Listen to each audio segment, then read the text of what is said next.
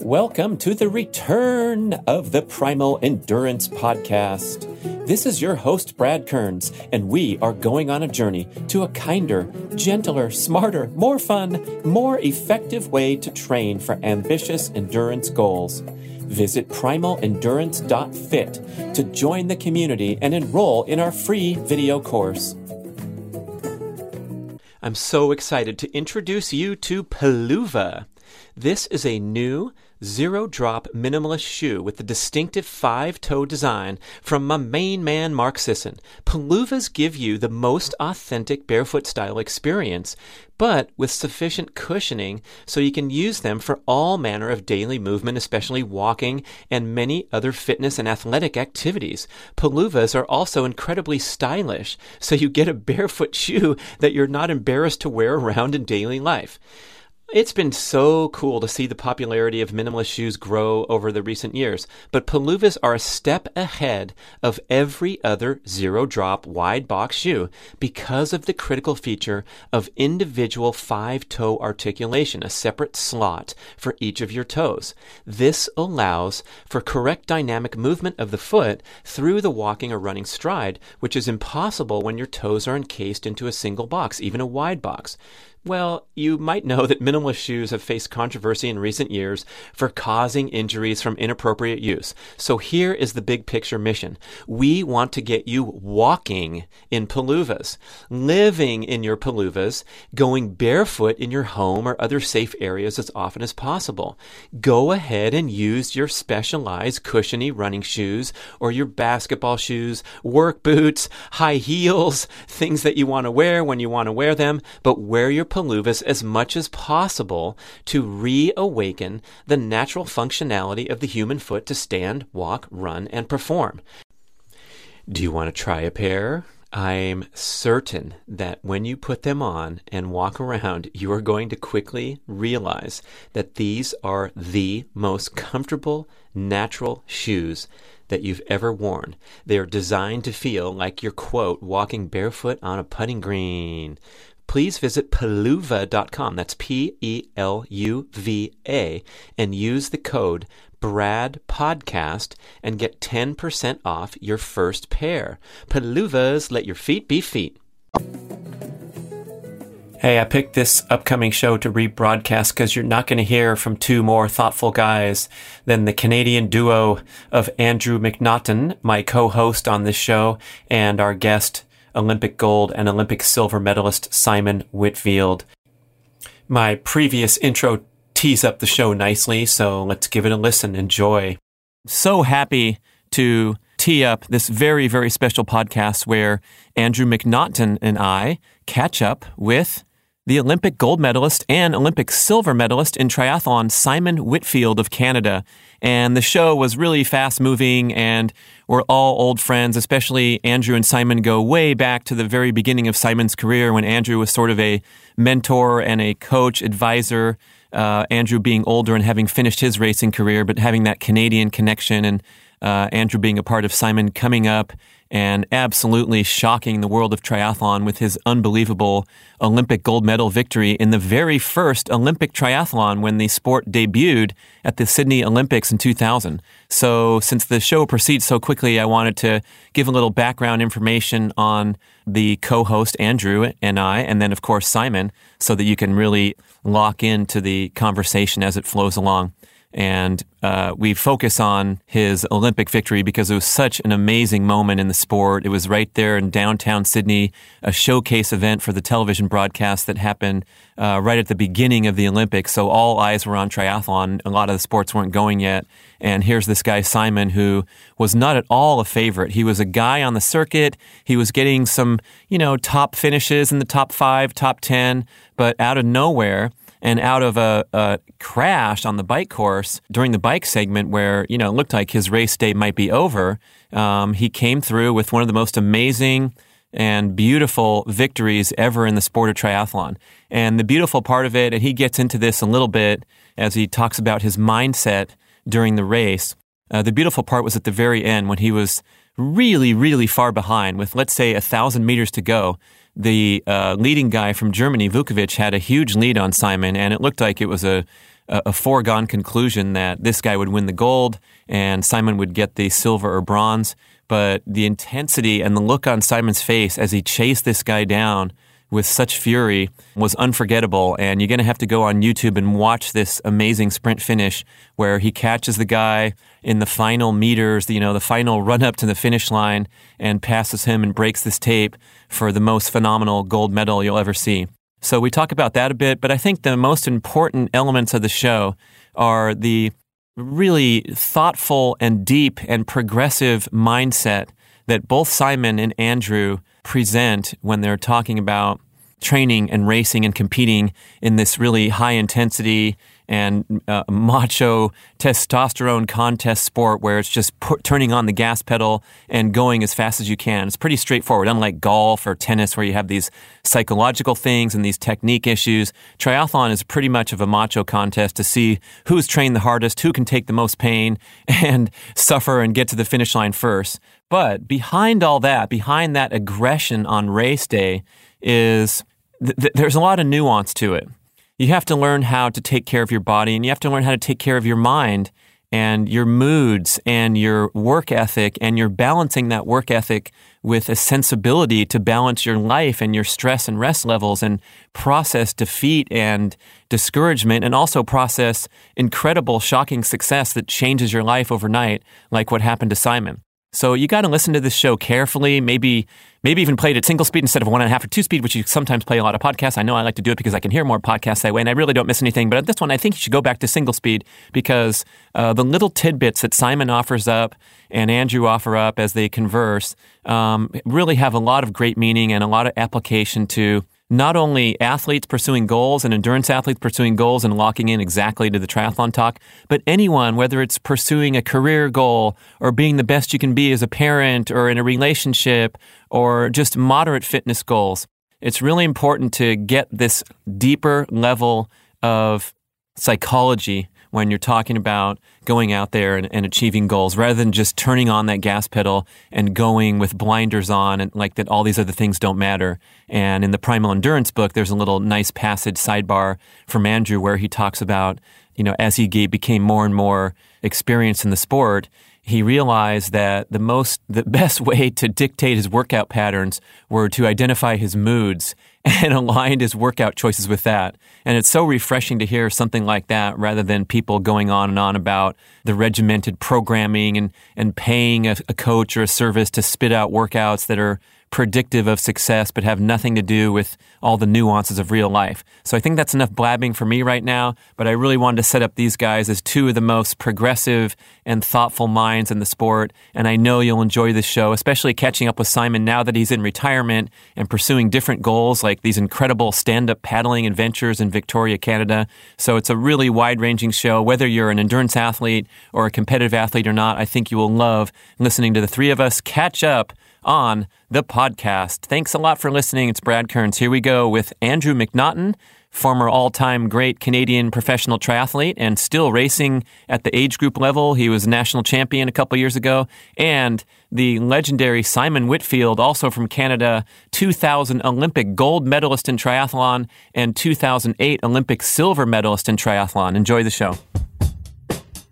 Welcome, listeners. It's Brad Kearns with an exciting high tech episode where I'm sitting here with our favorite guest, Andrew McNaughton, but we have patched in a very special old friend. Andrew, I think you should introduce who's uh, on the line from Canada. On the line, we have today uh, Simon Whitfield, a two time Olympic medalist, four time Olympian, and long-time friend. I think we're coming up on 19 years. Oh my goodness, you were my, one of my original coaches. Hey, Mac, it's been a long time. It, has been a wonderful, wonderful long time. Yes. Yeah, yeah. I think I think back to a lot of the things I learned from you back then. I still apply now. So, uh, and you too, Kearnsy. You too, Kearnsy. I, uh, I definitely uh, between the two of you, uh, it's been a great learning journey and a lot of laughs shared. So I, it's fun to be on your podcast. Yeah, we got into your head when you were a young athlete and um, uh, informed you to do all the thing, uh, do as we say, not as we did. And I think it, uh, we, we take a lot of credit for your success because you're looking at these guys and like, now wait a sec, are you guys like 50 years old? And I'm like, no, dude, we're 35. Come on, you know, we just trained too hard a little bit.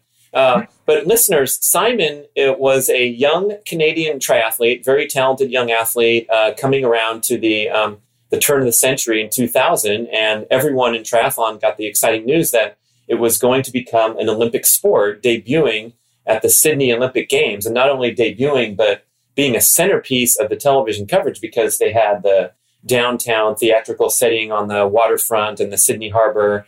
Um, and so triathlon was all of a sudden going to come from an obscure sport that had its grassroots following and their magazines and their little races around. And now all of a sudden it was on the big stage. And so there were some leading athletes at the time, some of the Aussies and Germans and American guys that were, you know, bombing the circuit and had long careers leading up to that culmination of 2000. And you were kind of an up and coming guy, um, but I don't think anyone considered you a favorite going into that Sydney Games. I mean, how many international victories had you had on the on the ITU circuit leading up to the Olympics? Oh, many in my head, but not on paper. Uh, Hold on, the, the connection's a little a little scratchy. Did you say zero? I think zero. I think I may have had zero. no, no, that's not true. I had I'd had some I'd had success, some success. I'd, I'd been second at a World Cup in uh, in Rio actually to Dimitri Gaag and uh, I believe in Corner Brook also. So I, I, understood that I could I could run with the big boys, but uh, I certainly hadn't put down a result that that would line up someone to uh, place a large bet on me. Although I hope I hope I hope Andrew McNaughton did. Good. I'd like to place a large wager. Yeah, we flew to London and hit the bookmakers up.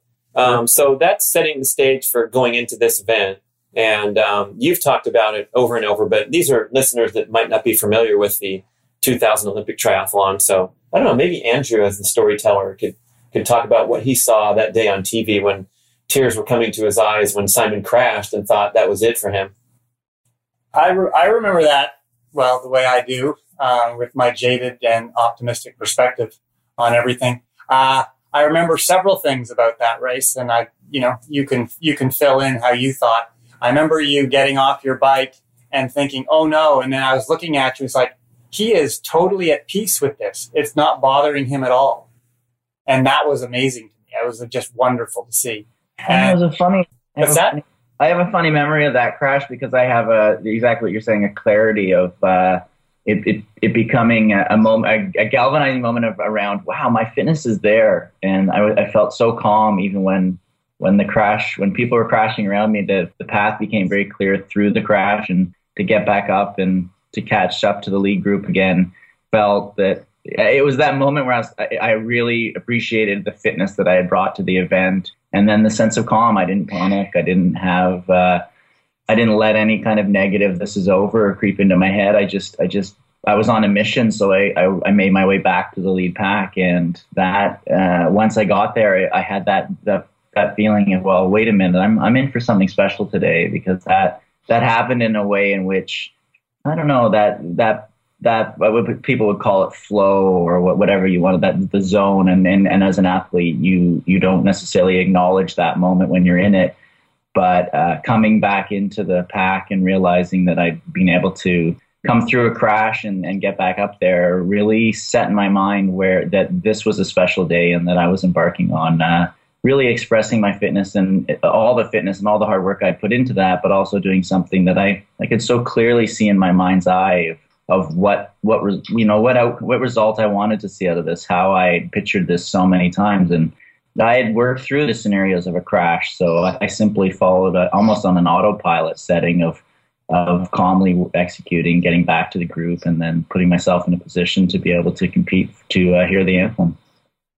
So, listeners, just in case you were worried that this was going to be an old time rehash of uh, athletic events, the reason I wanted to get you on, Simon, and talk uh, talk about a lot of things, but you know, go through some of this stuff is because I think right away we're getting this perspective of what uh, what what a special athlete and what kind of a special perspective you brought to the sport, rather than just this, you know, foot on the gas pedal and train hard and kick ass. Um, you really had a thoughtful approach, and those are the kind of things that I believe, you know, bring magic to an athlete and, and being being calm in the face of you know, a disastrous crash in the bloody Olympics. So thanks for setting the uh, the tone and giving those comments. And now we're going to continue with the race recount. Well, what I wanted to add was one of the things that I noticed and learned from Simon is how open he was to other people's input.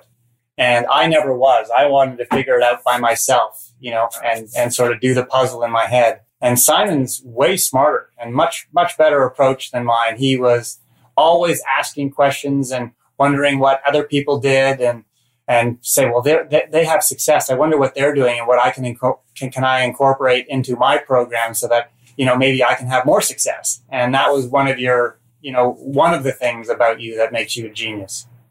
I, am a keen learner. I, I love uh, I love finding out what people's passion is and, and understanding what they do. Uh, I love playing the game. Tell me about that, and it works uh, both from a personal perspective in terms of you know the way in which you learn and the way in which you can apply what other people are doing to what you're doing. Um, and, and it, it, crosses all subjects. I, I don't care whether it's uh, what subject it is. I love learning about what people's passion is. And so my approach to racing and training and, and preparing myself for triathlon was, well, I, I, saw it very much like a game. I saw it very much like a, almost like a board game where you made strategic moves, you understood the tactics and you understood how to learn and appreciate what other people were doing. And you, you said it before that if you get into that, I know what I'm doing phase where you're like, no, no, I'm good. I know exactly what I'm doing there certainly is some confidence to gain from that, and there's a place for that when when you really uh, ratchet down and focus in, and you you start to you you eliminate other inputs because at some point you do need to focus in.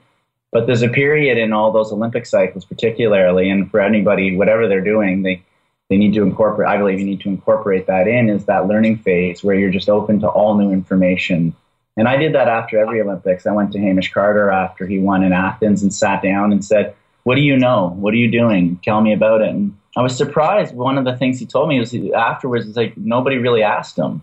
Not a lot of athletes were sitting down. They kind of just assumed he, okay, well, that's how Hamish does it, but this is how I do it. And by sitting down, and Hamish actually asked me a couple times, he said, well, you, you, surely you must already know this stuff. I said, yeah, yeah, I do. I know a lot of that. But to hear him say it again was validating for the way I was doing it. And then to pick into the, the nuances of what he was doing and the finer details and really be able to to see in his approach ways in which I could do it, that that definitely helped. And I, I repeated that process all the way through my career. And at, at, times it led me on paths that weren't necessarily the most productive. I, it definitely led me on paths where later I, I kind of look back and think, ah, I went too far down that path. There was there was too many flaws in that that I couldn't see. And but that failure is part of that process as you refine, refine, refine, and and take a more uh, systematic approach, but that continues to acknowledge that learning is the most important thing the other moment that I remember fondly in the 2000 Olympics was when you were running side by side with, I think it was Steven Vuckovic. Is that how you pronounce his name?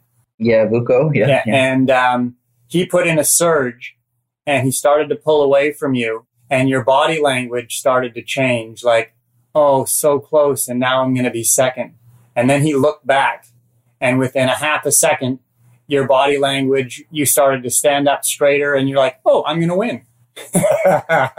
that self dialogue, that, that narrative, you, you know, your self narrative, it's just incredible what it does to you. And you're absolutely right that, that if I bet you if Vuko could go back and do one thing, he wouldn't do the look back because it uh, it certainly changed the narrative in my head. I I started to to talk about in my head, well, you know, second's pretty good too. The silver medal's awesome. I mean, that'd be pretty cool and I'm tired. This is all. I, I'm at my threshold. I can't compete with this this big strong German now. And that that narrative starts to creep in, and I started thinking about Jan Rehula behind me in third, thinking, well, bronze would be good too. I mean, bronze is still a medal.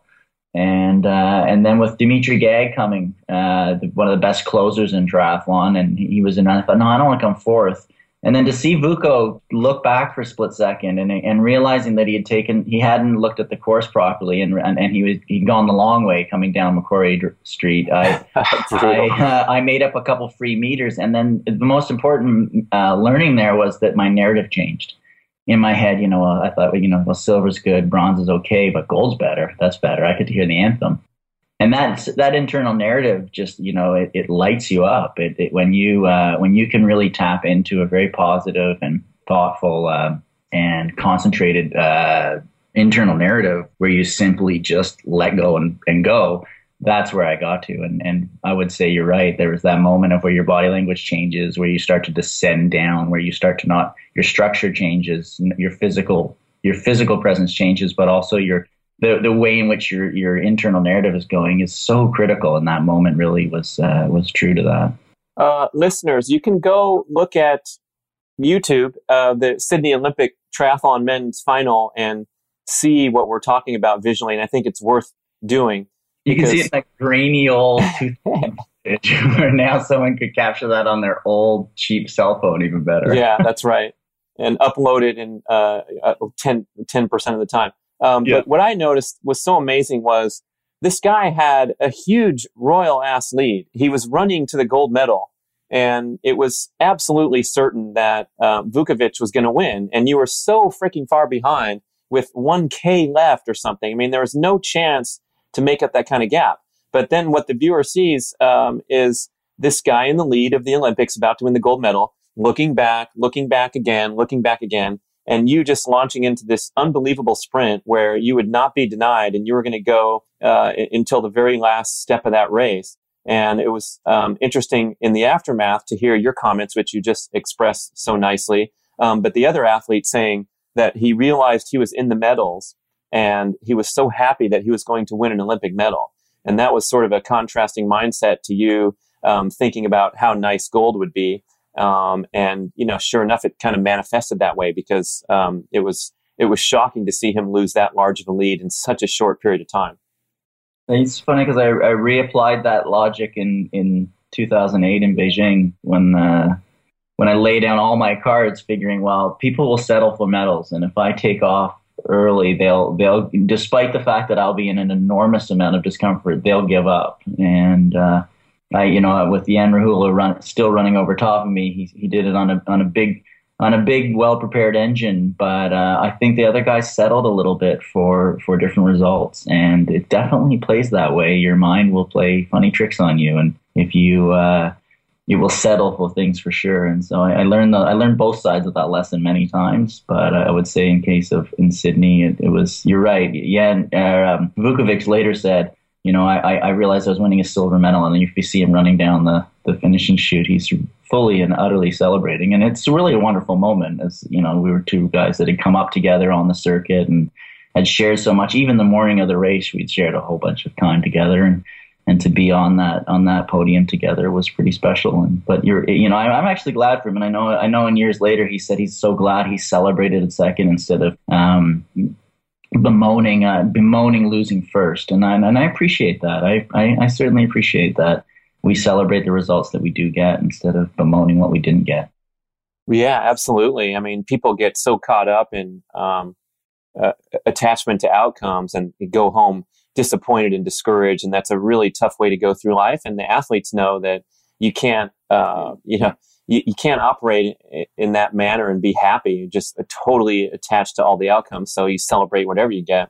Yeah. Um, so anyway, you crossed the line, man, and all of a sudden you went from Simon Whitfield, one of the most famous triathletes in the entire Victoria, BC, Western uh, area, to a world celebrity because Canada doesn't win a ton of Olympic gold medals at my in my estimation. So tell us how your life changed uh, after you crossed that finish line.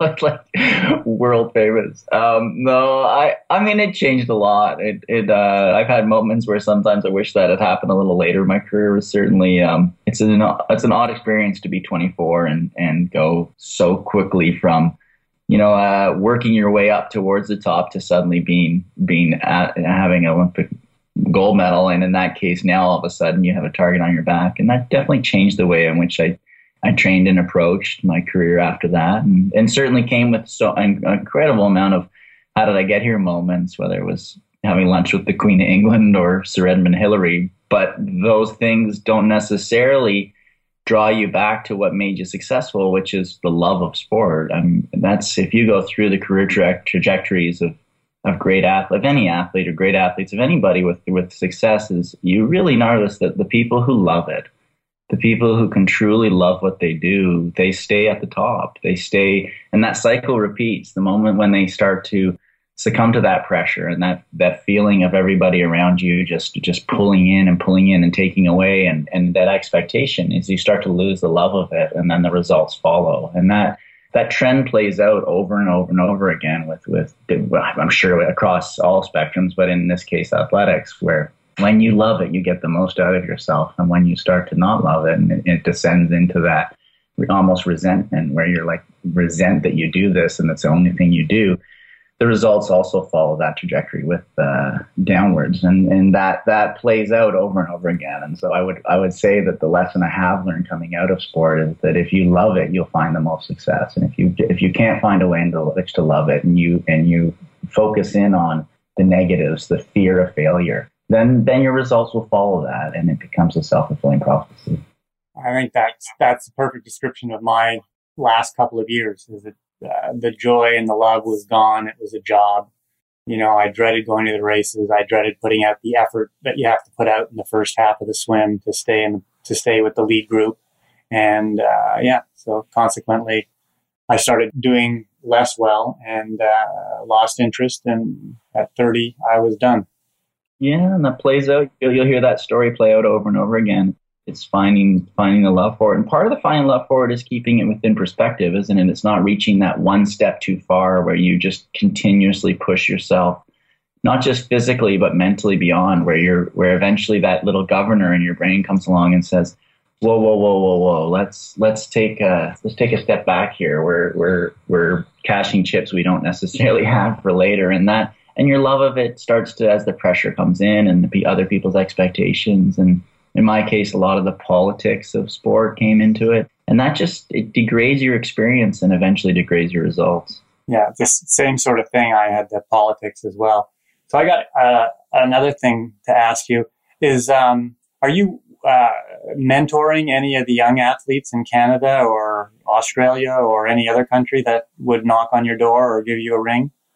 Yeah, I mean, I'm always open to uh, to having a chat and, and, being part of that mentoring process, as I learned so much from it. Um, I haven't been doing that within the world of triathlon simply because I, I feel like I needed a break. I think, within Canada, uh, Canadian triathlon needed a break from me too. So that's that's worked out well, and we come through this Olympic cycle, and, and the athletes head into Rio, and I've had very little, if anything, to do with anyone's preparation coming into that, though I've spent time on the phone with some athletes and some coaches. Um, my for me, it's been the I've moved a little bit away from that mentoring role, and maybe it's a mistake, but it's in terms of just you. You know, you spend so much time in that world around high performance and and all of the expectation and and and privilege that comes with it and taking that that time comes from somewhere. And so my mentoring time now is spent with my children and and my family. And the last three years have really been about rebuilding that relationship um, as the other side of being so committed and loving something so much as you put off you you often put so other things on on to the side. You make sacrifices um, that you that sometimes you have to pay for later. And so i've spent the last three years uh, reconnecting with family and, and reconnecting with that mentoring role I play with my children and and and the teaching role that they play with me. Um, and it's I've moved away from that a little bit. And although I'm, it's not something I'll stay away from, but I have certainly enjoyed being able to focus in more on the needs of my you know the people closest to me. Well, you know from witnessing my experience that I did the same thing when I retired. I had to get away from it. Yeah, yeah, definitely. Yeah, yeah. But it's but it's fun. It's fun to rehash, and it's fun to help young and new people. You and know? you learn so much from it, don't you? It's, it's sharing those experiences and oh, sharing. yeah, and and it reignites your your love of the sport because I remember when I was working with you and when I'm working now with people who are new to the sport, you get to see it again through fresh eyes, you know, and you remember all the things that you loved about it when you were new and whether I want to race every weekend like some people want to do um, is probably never going to happen. But the fact that I love to be in shape and I love to do it again, and I like talking about it, and I like helping people. That is what's new, which is fun because I, like I said, I get to see it all, and I and I have my own memories, and I have my memories that I went through with you, and I have my memories that I went through with other people that I've coached along the way, and it's yeah, it's really quite quite nice for me now yeah drawing on that and being able to share that experience really again it's it, it teaches uh, it, we learn so much from it too don't we? As you as you express something say oh yeah that's that's actually what i think about that. I hadn't really thought about that. And i certainly I've had many of those moments, or you're asked hard questions and you have to really sit with it. And sometimes you don't always don't always have the answer at that time, but you sit with it and sit with it, sit with it, and and it comes to you in a reflection of like, oh, that's why I behave like that. You know, as you're giving an advice, uh, not even advice is the wrong word. As you're entering a discussion with someone and, and acknowledging their perspective and, and understanding where they're coming from in terms of their own challenges and their own passions, and then it helps you understand yours. And I, I yeah, I really enjoy that process.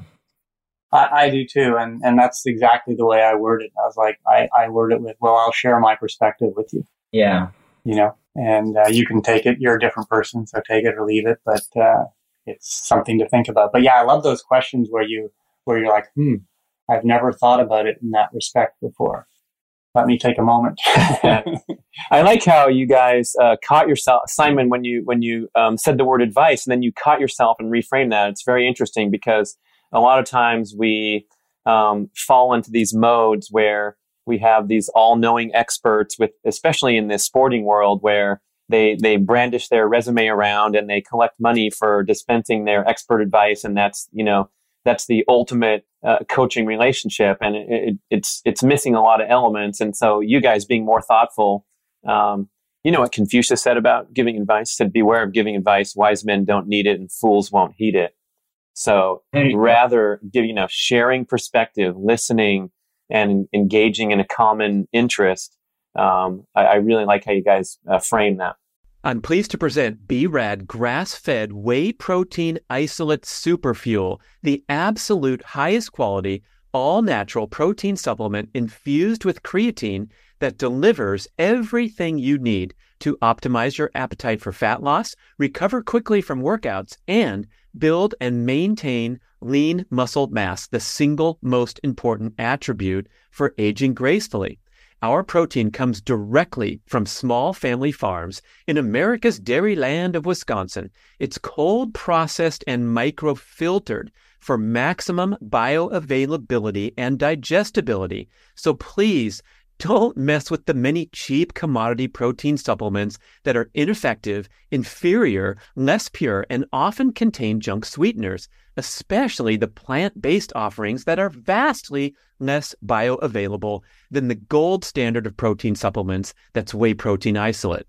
Whether you're in your peak athletic years looking to grow and recover, or in the older age groups trying to delay aging and decline, whey and creatine are widely agreed to be the most critical and effective supplements to take for the rest of your life. You can easily stir the superfuel in water or make a delicious smoothie every day. I'm certain that you're going to love the pleasant, light, natural vanilla bean and cocoa bean flavors. So try some on Amazon today. It's a huge hit with dozens of five star reviews or you can order direct from bradnutrition.com with our buy three, get one free, and make the super fuel a centerpiece of your daily routine.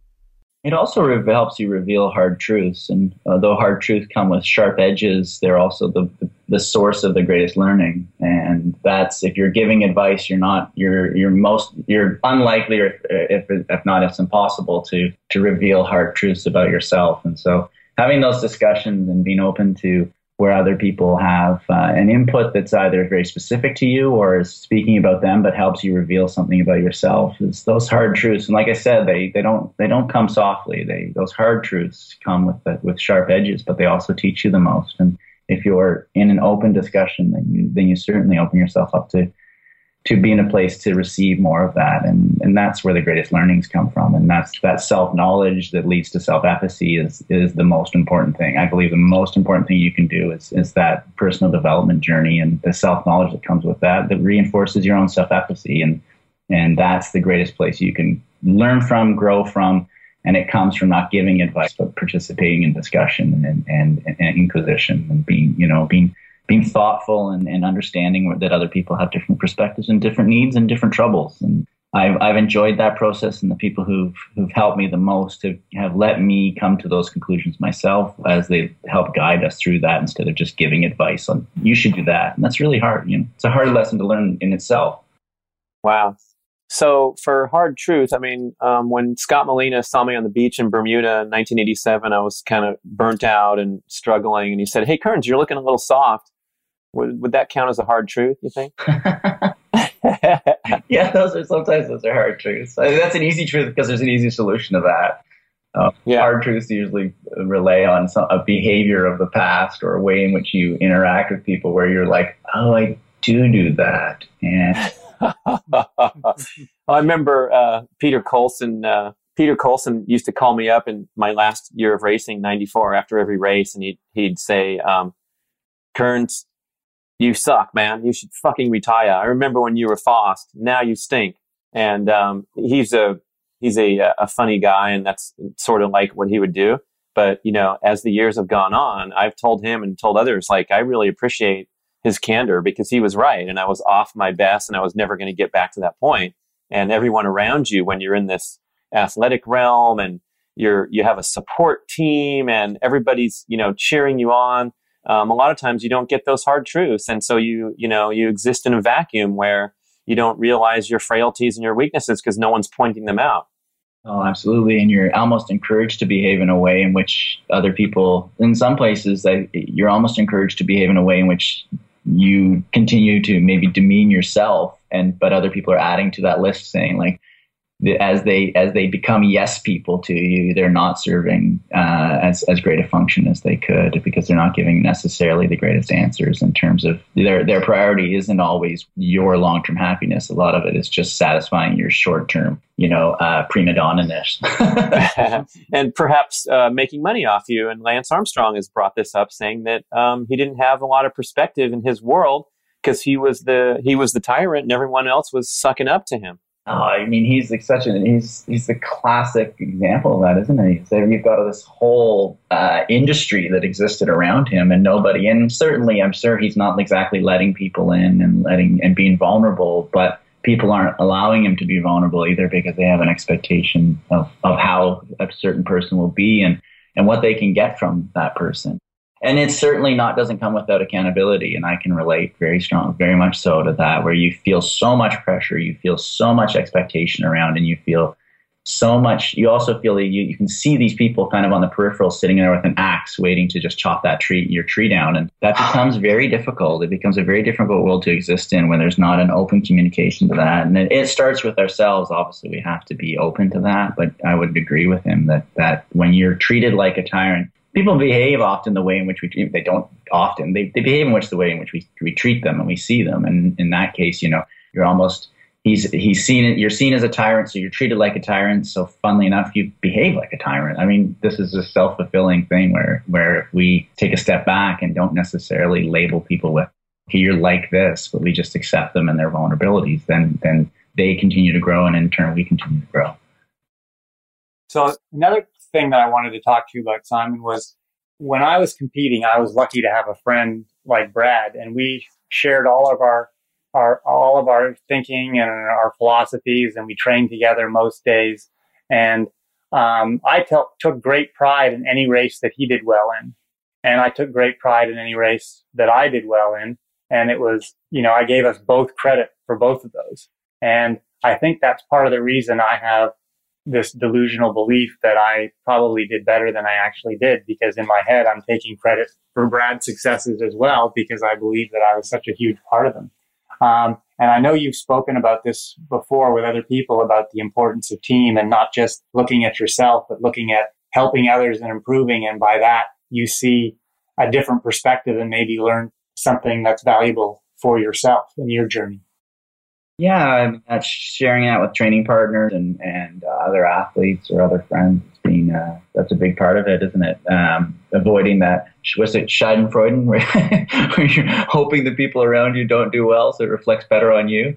Um, that's a dangerous and slippery slope. And so I did. I, I took great pride in, in the efforts and, and results of the people, the people in which I I had discourse with, that I had a kinship with, and and I really enjoyed that part. I, I mean, I remember Ironman Canada when Jasper Blake won, just being absolutely, utterly ecstatic at seeing such a good friend do so well at something that they poured their heart and soul into. And and that reward is as good as, as so often is as good, if not better in ways, to share in that journey of someone else. And I will say that through through four Olympics, if you look back at, if I were to look back at like what was the common theme between success and failure, quote unquote success, quote unquote failure, I would say that as I was in a place where the knowledge was being shared and the journey was being shared and people really understood their their role in it, they really felt uh, entrenched and empowered to to make decisions and to be, you know, they understood what was what was in it for them, where their learnings would be, and where, where their joy would be, and when we all shared in that, we saw the greatest success. And I saw that in Sydney and I saw that in Beijing. But between Athens and London, I saw the exact opposite. I, I retrenched back to not sharing the journey with other people, simply making demands of others and not being parcel to their experience and not being not putting uh, power and weight into what where where they contributed. And it really affected the way in which uh, our our team operated, and ultimately the, the results showed that when the knowledge wasn't being shared and, and, people weren't on the same page, success didn't follow, and that would be the I would say the, the greatest learning I, ga- I, I gained from a comparison of that you know between six, quote unquote success and quote unquote failure. When we thought it was just your workout times that predicted your Olympic result. Incredible. yeah. And there you go. I mean, I was in I, I was in great shape in Athens. I was in great shape in London, and both times didn't have the results because I went into those races with a, with having self sabotaged. Um, just uh, briefly for the timeline, listeners might not be familiar with all the Olympics. Um, so Sydney was 2000. You burst onto the scene. You had that gold medal. Athens was 2004. Um, I, would you get 13th or something? Uh, 11th, which is two two. Oh, ones. sorry, Simon. Two back to back ones. That's like two firsts. One, one, one. Okay, Athens was 11. Then you came back to Beijing, and by this time it's 2008, and eight years is a long time to be in that in that role. And so you were kind of on the, um, you know, on on the other side of the rainbow at that point, and again, not a huge favorite. So your silver medal there was a remarkable performance in many ways, right, Andrew? But what he had going into Beijing, um, he regained the playfulness and the joy in the sport again, and he had fun playing with the other athletes and getting in their heads. And and I think that uh, that's one of the things that Simon and I have in common. That that's part of the fun is the game, you know. And um, and you were you know you were trying to figure out okay these people. Um, you know, to do this, I, I need to make sure that they're at 97% in, in their belief that they can win, because if they're 100%, there's nothing I can do about it, you know? And so you were talking to them and being nice and smiley and and just working a little bit away. And you know, it it was it was so much fun to to watch, even from the distance that I was at, um, and talk to you a little bit. And, and, yeah, and listen to what you talked, what you said afterwards. It was it was it was fun, and that's the way I like to do it. I remember going to races and looking at somebody's you know gears and like, oh, you're really going to use those gears? Huh? That's an interesting choice. and just give, give, them something to think about before the race starts. You know? yeah, that part of it. I, I, certainly enjoy that part of it. I also that it's a double edged sword because I certainly know when the I, I can absolutely pin the moment things changed for me in that realm where when I tried to do that with Alistair Brownlee and he put me back in my place and reminded me I was just an old wolf and to get back in my cave. and I didn't have the fight to come out. You know, I didn't have the I kind of did the like, yeah, cool. Oh, it's it's warm and comfortable in there. I'll see you in a bit. and uh, that certainly changed for me. But I definitely I enjoyed that that part of it. That that mental preparation is everything. You know, you get that that hilarious conversation. Is it ninety percent mental? You know, ten percent physical. You know, it's hundred percent mental. The entire exercise, everything we do is a mental exercise. And in that case, there's some fine tuning and some and some uh, we're going to call them games, but they're just part of the architecture of how you prepare. And I, I loved it. I love that part. I I thrived on that part. And of course, like I said, it's a double edged sword, but it's uh, an immense amount of learning that comes from from playing that that that game. And I really enjoyed that. It was fun. It's also fun to see who you have no effect on whatsoever, and it's fun to see who you do have an effect on. I mean, it's amazing that you know it, it, people are are so sensitive to these things. And, and as, as someone who liked to play with people's noggins when I was competing, it was fun to witness the people who, who you, you're like, wow, I can't believe that, that they're actually listening to what I'm saying. And then there's those that are listening, aren't there? Uh, Simon Andrew's favorite technique for in, in, racing or even in workouts was whenever he would make a really super strong aggressive pass on a hill, it would be in conjunction with taking a long, leisurely sip of the water bottle while passing the guy. And so you're gripping the bars, you know, as hard as you can and trying to trying to stay with this strong move. And he's like sitting up on his tops and, and just taking a nice drink, like, you know, he's taking a break from his his faster pace and it, it messes with your head so bad. I mean, you can't even you can't even believe it. I love it. That's brilliant. And then you ask, uh, "How are you doing? You want some water?" yes. Uh, good for you. I like that. I like that a lot. yeah, it's uh, the good old days. so, so you seem to be fun and playful and and uh, full of energy these days. What are you What are you doing that that keeps you going? Oh man, paddling. Paddling and yeah. yoga, though I, yoga's so hard that I don't always go. Um, but I would say that uh, renewed. I mean, I really look at, and I, we, I at times I, I might have paid for this in the results spectrum, but I'm coached by my 80 year old self now. Um, I really, I really try and look at things from a long term perspective of how do I respect and treat my body so that my my 80 year old self doesn't call back to my 40 year old self and say, what the fuck were you doing? Don't do that to me. so I think the best place for me, and I really, I mean, uh, I sometimes stand up paddling gets called sea sweeping, um, the brooms, broomers of the ocean. But uh, a stand up paddling and that connection to being out outside and in, in, in amongst it, and the way in which it, it strengthens and your both your your body and your mind. I I can't get enough paddling. So my sanity revolves. I mean, look, I just had my kids for five days. Uh, we've got three kids running around the house. It's your your amount of space and time by yourself is diminished down to virtually nothing, and and I can survive that when I know that at the end of it, uh, not only am I going to have this cherished time with my kids, but also I'm going to get out paddling. And so yesterday, I dropped the kids off at school, headed out, drove out to where the ferry terminal is, and and embarked on yet another monsters paddle and i just i cannot get enough uh, getting out there and finding a i found my office yesterday was on the end of Cole Harbour Island and and I just bring my I bring my book, bring my my uh, my work journal. I, I set up camp there for as many hours as I can uh, sustain and uh, and get work done with the with space around me and really immersed in it, and that keeps me sane. And when I don't do it, I really struggle. I really struggle. And if I don't get if I don't get that exercise and that sleep and that space, and I will say that one thing coming out of sport that just struck me was I think actually I wasn't good at sport. I was just I, I loved being alone. and so having that space and, and really thriving on having your own space and being out there alone and immersed in your own thoughts and your own uh, activity and your own preparation is, is such a joy. And I, uh, I don't get enough of that now. And when I, and I struggle when I don't, and when I truly do struggle when I, when I don't get enough of that, but I also see the huge benefits of when I do, when I, when I'm able to get outside and truly get some space. And that the ocean for me is the ultimate. There's no there's no faking it out there. And in, in this case, you know, I can paddle out into the Strait of Juan de Fuca, 7K out, and you can sit on your board and you can see in every direction, not a soul, and that space to take a, a true deep, deep breath and and do whatever you need to do, and that might include crying your eyes out. Uh, it, it, that's so powerful for me, and I, I cherish, cherish, cherish that time. What about the orcas, man? No, and you see some orcas, or you go out to the race rocks and and uh, you follow an eagle around until it lands on a big rock of a big big uh, on a little island of moving rocks, and you think, wait a minute, those aren't moving rocks, those are sea lions, and I got to get the fuck out of here.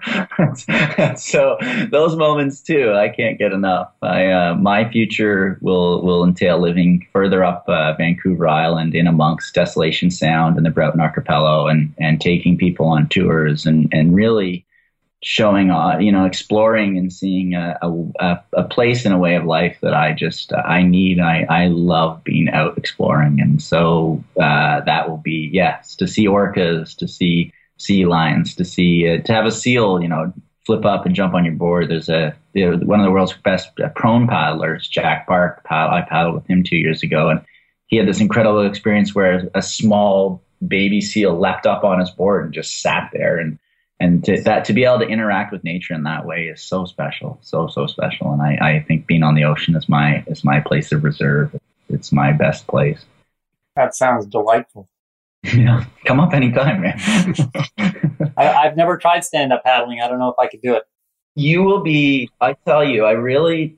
I come back to this. If I could, I wish I had stand up through my career. Uh, that time and connection. It's such a unique medium where you're you know you're putting this paddle in the water and you're connected with that. In that sense people talk about oh it's good for your core and they think of it in terms of a very simplistic view of your core. But as an over uh, over body a full body workout where you're so connected with with something it's feels so unique. And it's it the strength that it builds and the coordination it builds as you strengthen your feet as you st- strengthen your perception of where the board is and then you're able to move around on the board in a way uh, through choppy water. I I mean I, I that's basically I do that. I do yoga. I think yoga is the most important thing people can do. But if you have an opportunity to get out and really get into paddling and, and narrow the board down so you so it becomes more and more challenging, you can.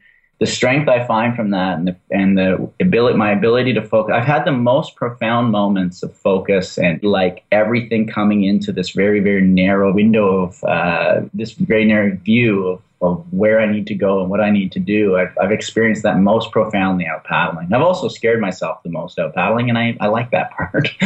um, so I would say paddling is such a special place to be. It's, it's, it's the last thing I'd ever give up.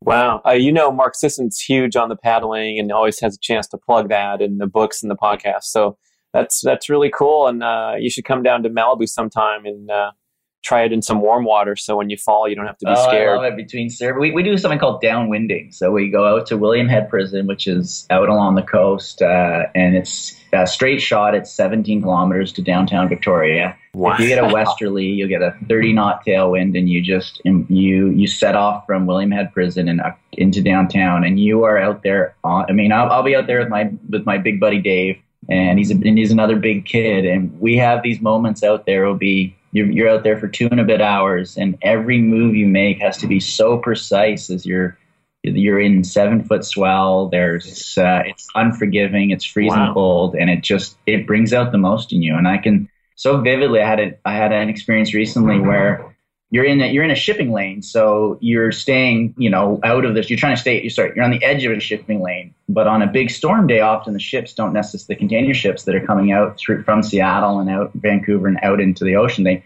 they don't necessarily stay in that shipping lane, and so I've had this experience where a, a large shipping containers moved into the path in which we were going, and I'm okay.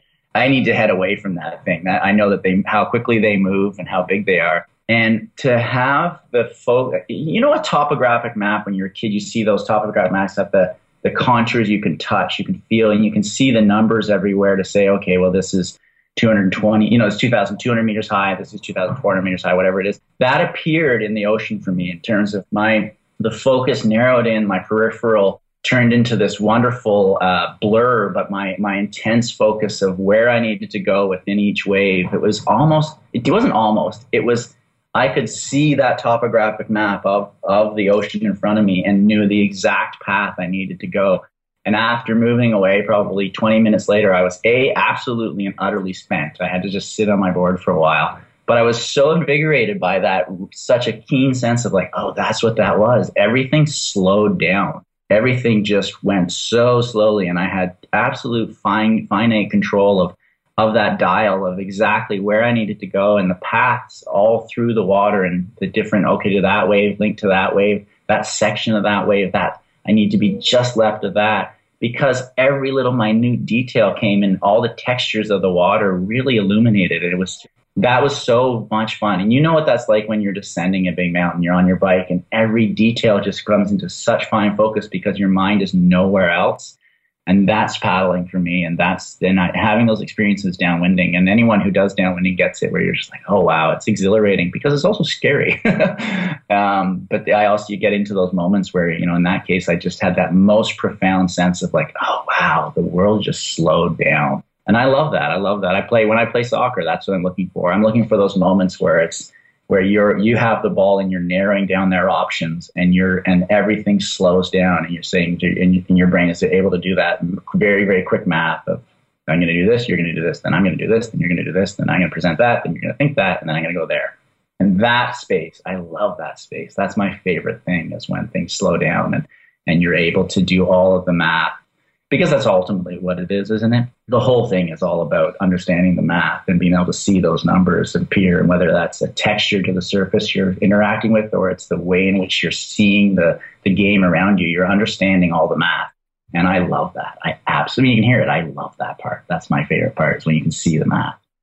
I think the math teachers would agree with that. It's all the math evaluation. It, it really yeah. is. I mean, Stephen Curry, what, what, he's doing in the NBA right now is he understands the math. He understands. Fun to watch, the, isn't it?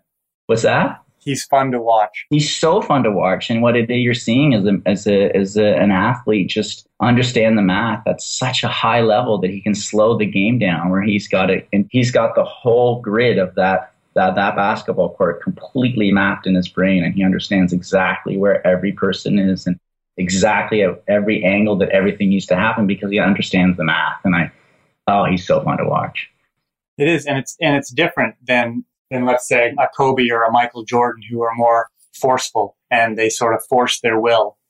He basically um, is with the river. He's just going with the flow and and and taking the obvious because he can see it you know? So it's like yeah that's right. I mean they saw it in their, their way too and and they uh, to me that's all it's it's somewhat the same as they just they at the highest level whatever it is you do whether it's it's music science art and in this case sport you're just you see the math and and the preparation for me is all about understanding the math increasing your your percentages essentially and preparing yourself that at the highest level at that finest moment when when everything starts to collapse around other people that you continue to see the math of okay, this is how I can get this done, and uh, I love that part. Me too. I remember doing that with skiing, and you go down a long ski slope with bogles, and you and just like you were with the waves, you can see your line.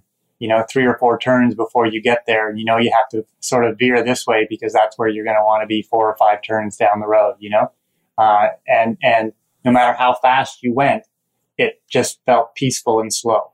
You know if you ever get the chance, read. I mean, I can't recommend it more. Josh Waitzkin's book, uh, The Art of Learning.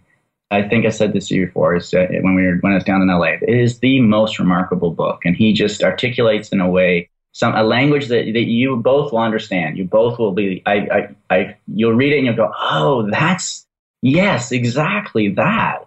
Josh Waitzkin's this unbelievably accomplished chess player and now martial arts uh, world champion has explained in a book called Art of Learning. He's he's articulated just in the most remarkable way that that right there, that that ability to slow it down, that ability to see it ahead, and, and how he how he accomplished it, and how he not only predicts that but also manufactures that. It's a remarkable, remarkable book. I, I already have it. I haven't had a chance to read it yet, but I got it already. Remarkable book, absolutely remarkable.